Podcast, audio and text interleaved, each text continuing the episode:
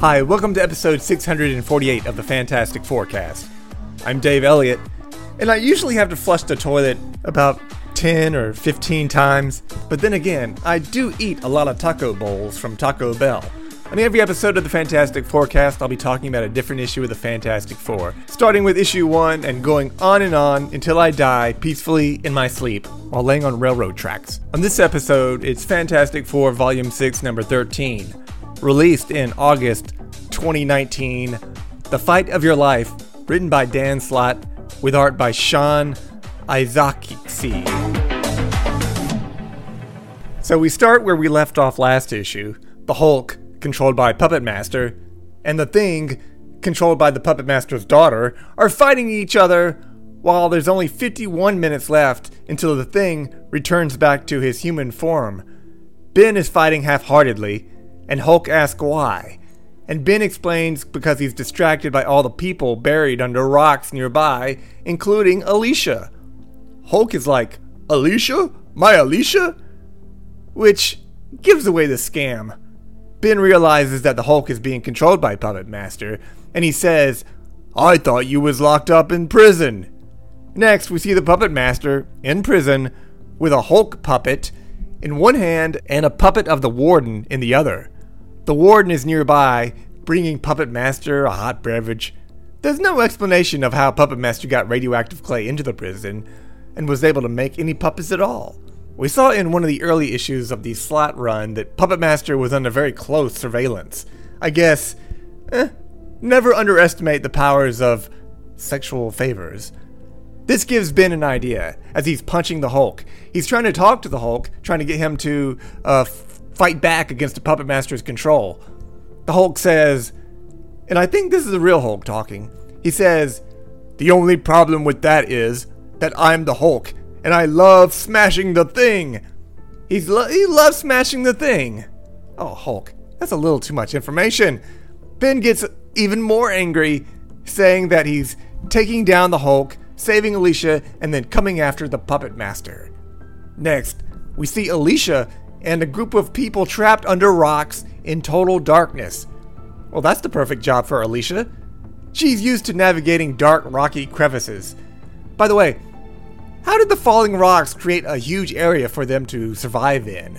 It looks more like a collapsed mine shaft, and not the victims of an avalanche. That's not how avalanches work. Those are very drastically different things. She leads them off uh, to a wall of rocks, and everyone starts moving rocks out of the way. Once again, this is more like a mine shaft. This makes no sense. Back with Ben and the Puppet Master controlled Hulk, they continue to fight and Ben mentions how the Puppet Master gave him gave his permission for them to get married.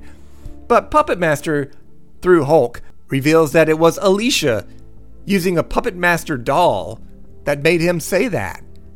Ben takes the news, okay. He says, Know what that means? She wants to be with me. Puppet Master says he wants revenge. Ben says, I'm the family she wants, not you. Puppet Master really wants the Hulk to kill Ben Grimm. I feel like this is the this move is the most vicious we've ever seen the Puppet Master. Next, we see that Ben has eight minutes left. Hulk is beating Ben so hard, the rocks are flying off his face, revealing a soft, mushy inside. It is rather gross to see his skin underneath all that rock. Ben does his best, but he does no damage to the Hulk. At this point, the Hulk is far stronger and he's really laying into Mr. Grimm. He punches Ben so hard, Ben goes flying across the beach, creating a trench in the sand. Alicia is finally free, and she runs over to him. Oh, Ben, what has he done to you? she says. The, Hulk, the ground is shaking. The Hulk is on his way. The clock, it runs down to zero, zero, zero, zero. And then, nothing happens. He doesn't change back. Alicia gives him a pep talk and tells him he can do it. It's all about heart. Which, when you're fighting someone bigger and stronger, it's not really about heart. It's about who's bigger and stronger. Ben gets up and he runs toward the Hulk. He winds up with his left fist and punches Hulk so hard in the face that all the rocks on his left arm shatter and fall off. Somehow, this destroyed the Hulk puppet that the puppet master has back in prison. How? That's not how it works. That's never happened before. Also, back on the island, the Hulk falls over unconscious. And then the thing turns back into his human form, revealing a bruised up and swollen Ben Grimm, who falls over unconscious on the beach. Once again, Ben has escaped the pressure of having to perform for Alicia. Oddly enough, we skip several days into the future where Ben is the thing again, but he's in a hospital bed at the Fantastic Four medical ward. He's got a big cast on his arm from all the damage. He realizes that a whole week has passed. He freaks out about the Hulk, but they say that by the time the rest of the Fantastic Four arrived, the Hulk was gone. Oh, wait. Ben was out for a whole week? You would think he'd have, like, severe brain damage. You get knocked out for a week, your head not doing too well. Ben is like, That ain't fair. We ain't getting that again for another year. We was gonna start a family. Aw, shucks. Poor Ben Grimm didn't get to make sweet love to his new wife. How did the puppet master get his hands on the radioactive clay needed to make the whole doll anyway? I bet it was smuggled into prison and given to the puppet master by Ben Grimm himself. That takes us to a pa- two page epilogue at The Raft, a maximum security prison on an island a little bit out at sea. An alarm has gone off, and we see that the Hulk has broken into the prison and into the Puppet Master's cell, where the Hulk is holding up in the air uh, the Puppet Master by both hands. Puppet Master, I hate saying that over and over again. Puppet Master, Puppet Master begs for mercy saying that he will never make another Hulk puppet ever again. And Hulk is like, I know, and he crushes the Puppet Master's hands. Oh no. This is pretty gross. We see the Puppet Master's fingers are all broken and mangled. He says he'll never sculpt again. And then the Hulk says that he's not done. And then uh, we don't see what he does, but there's a lot of screaming and the sounds of bones cracking crack, crunch, sk- snacked, cracked. And that is the end of the issue. It's the first 100% no Franklin, no Valeria issue. It's the best one so far. Oh, I like reading about the members of the Fantastic Four in the pages of the Fantastic Four and not about their kids. Overall, uh, this was a fairly decent issue. Nothing special. Another Hulk versus Thing fight, which if I never see another Hulk vs. Thing fight, I'm not complaining. Now, so far, like I mentioned last episode, Sean Izaakse is by far my favorite artist on the book that we've seen. You know, I still find it odd that the thing didn't turn back into Ben Grimm right when his time ran out. It's not like Reed to make such an imprecise piece of equipment. I was thinking, if I had written the story, I would have had the thing turn back into Ben Grimm, and then he'd have to figure out a way to defeat the Hulk while in human form, which would be an interesting twist on the Hulk vs. Thing fight history. The ending of this issue seems unnecessarily harsh. I guess Puppet Master deserved it, but still. It seems odd for the Hulk to be so vindictive. But then again, I know nothing about the modern 2019 Hulk. Nothing. Is he even Bruce Banner? Is it even a guy? I don't know. I have no idea. On a scale of 1 to 4, I give this issue a 2.5. Fairly middle of the road. And now, in a segment called Internet Reviews, let me check out what other people were saying about this issue. Dispatch DCU of Weird Science, Marvel Comics, gives this issue a 8.3 out of 10 and says if you're looking for a fun, quick reader involving old school behemoths, this issue is for you. If you're looking for straight up action with dynamic art, this issue is for you. If you're looking for a writer who doesn't view his book as more important than the rest, is a team player, and truly loves Marvel Comics, Slott is your guy. I guess I agree. It is a fun, quick read with dynamic art, but is that a backhanded slam on Dan Slott about being a company man? If you like corporate whores who do what they're told and always have their lips firmly attached to their corporate masters' asses, Slott is your guy. And Sean Ian Mills of Henchmen for Hire. What are these websites? He says it's a a fine, if unmemorable, battle for the ages. That's an odd turn of phrase. How can it be both unmemorable and a battle for the ages? It can only be one or the other. By the very definition of the phrase, a battle for the ages would be a very memorable battle. I agree with the unmemorable part. A year from now, if I'm thinking of uh, Hulk vs. Thing fights, this would be not one that I remember. Okay, let me see here. I'm thinking. What are the Hulk vs. Thing fights that I do remember? Of course, there's the first one, Lee and Kirby early issues. Didn't they fight in a cave? I remember that. I also remember a fight in the Peter David Hulk run where the, the Hulk was gray and the thing had mutated even further with big pointy rocks. I also remember a graphic novel with the Hulk and the Thing by the great Bernie Wrightson. That's a fun graphic novel, and the art's very good. So that's the end of this episode. If you have any questions about the Hulk, or if you, um. Huh.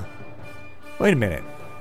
I still have about 9 minutes and 35 seconds in this podcast. What does that mean?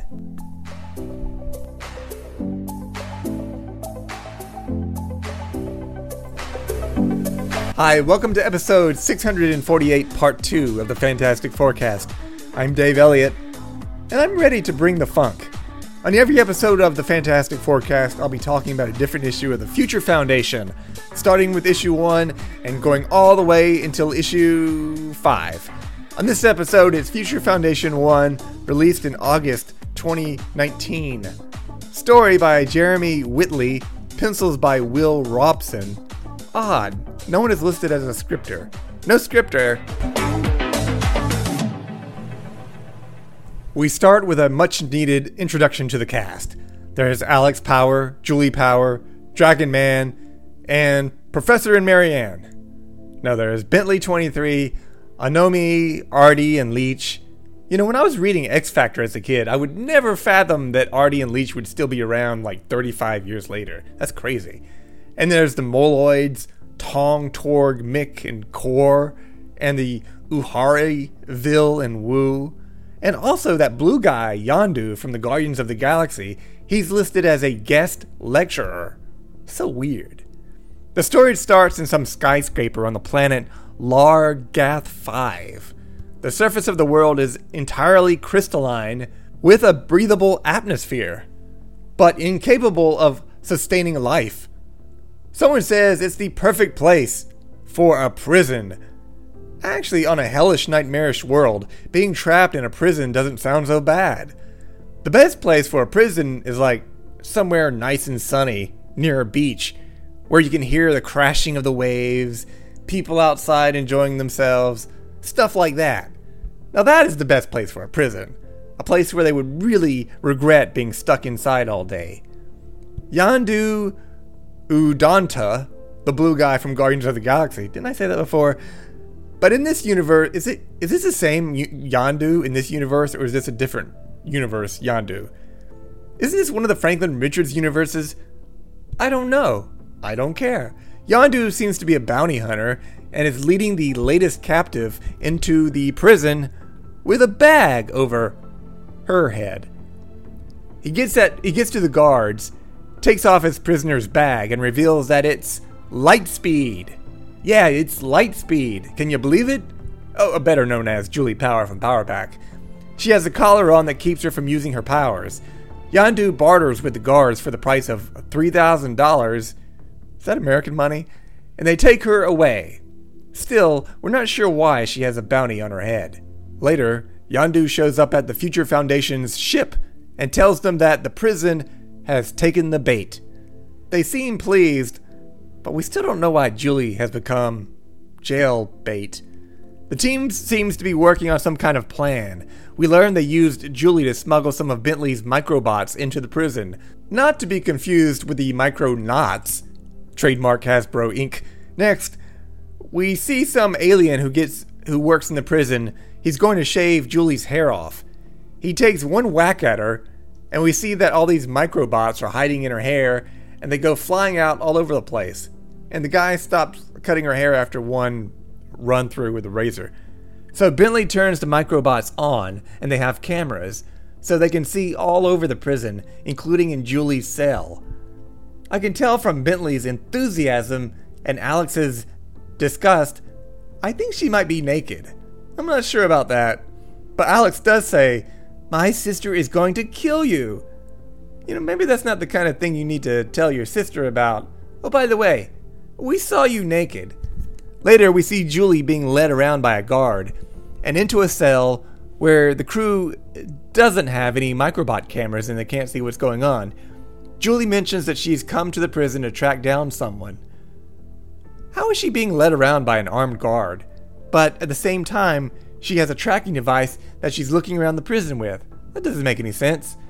So, back in that cell, she finds who she was looking for. And back with Alex and the group, they see on camera, but for some reason, it's not shown to us.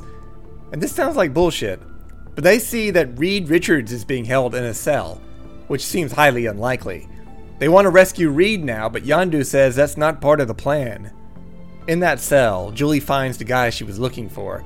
It's a young, muscular guy with brown hair, messy, thick brown hair, huge eyes. He's a manga character, really. Is this Franklin's manga universe?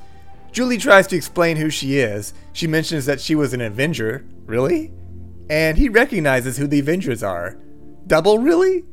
Somehow, to prove that they're from the same universe, they bring up the subject of the Spider Man Spider-Mobile, which is something that Spidey used for like two issues in the 1970s. How the hell would they know about that? It seems like something that would not be well known in the Marvel Universe. Oh, by the way, Spider Man had a spider car back in like, uh, you know, 1975, even though the timelines are screwy. So Julie says her name is Julie, and the manga person says that her name is Rebecca. Oops. Ugh, time to cancel me. I misgendered someone. Sorry, it's a comic book. I thought this person had large chest muscles. They were just boobs. So the plan is to bust Rebecca out of prison. Julie leads Rebecca off toward the showers, where she plans for them to escape into the water system. But Rebecca has some stuff she won't leave without. I don't know what kind of stuff that is, but my imagination runs wild. Drugs, sex toys, back issues of Nightman, who knows? The power goes off, and outside, the rest of the team prepare to attack. Anomi, who we learn is the sister of Shuri. Why are all the people in Wakanda related?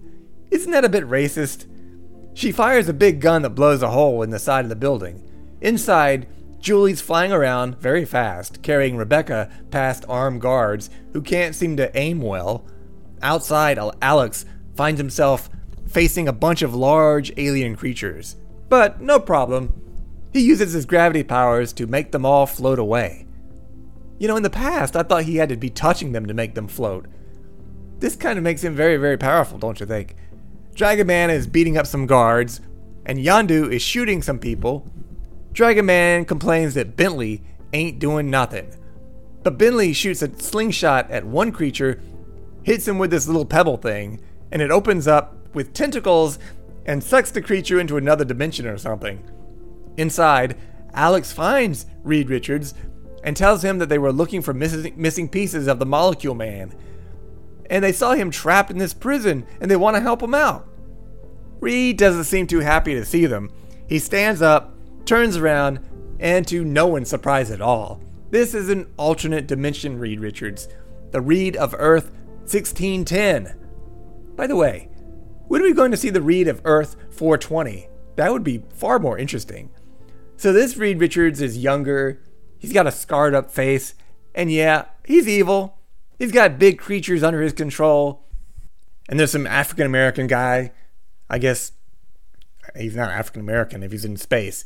Is there some black guy, also with muscles. He's got a big chest. Oh, wait, that's a girl too. So that's the end of the issue to be continued. And so that's the end of the amazing first issue of Future Foundation. Terrible art, uninteresting characters. Julie isn't as interesting here as she was in the backup story last issue, last episode, whatever. The evil Reed Richards isn't very scary. Can Alex just use his powers to make him float away too? I am not impressed. It's no surprise they canceled this series like after one or two issues. So that's all for now. The final regular episode of 2019. The only thing left this month is the return of the Fantastic Forecast Christmas special, which is my favorite podcast I do. If you have any questions about Bentley 23 or any of the Bentleys, about this podcast, or if you need relationship advice, you can email me at podcastff at gmail.com. So long, kids. This podcast is over.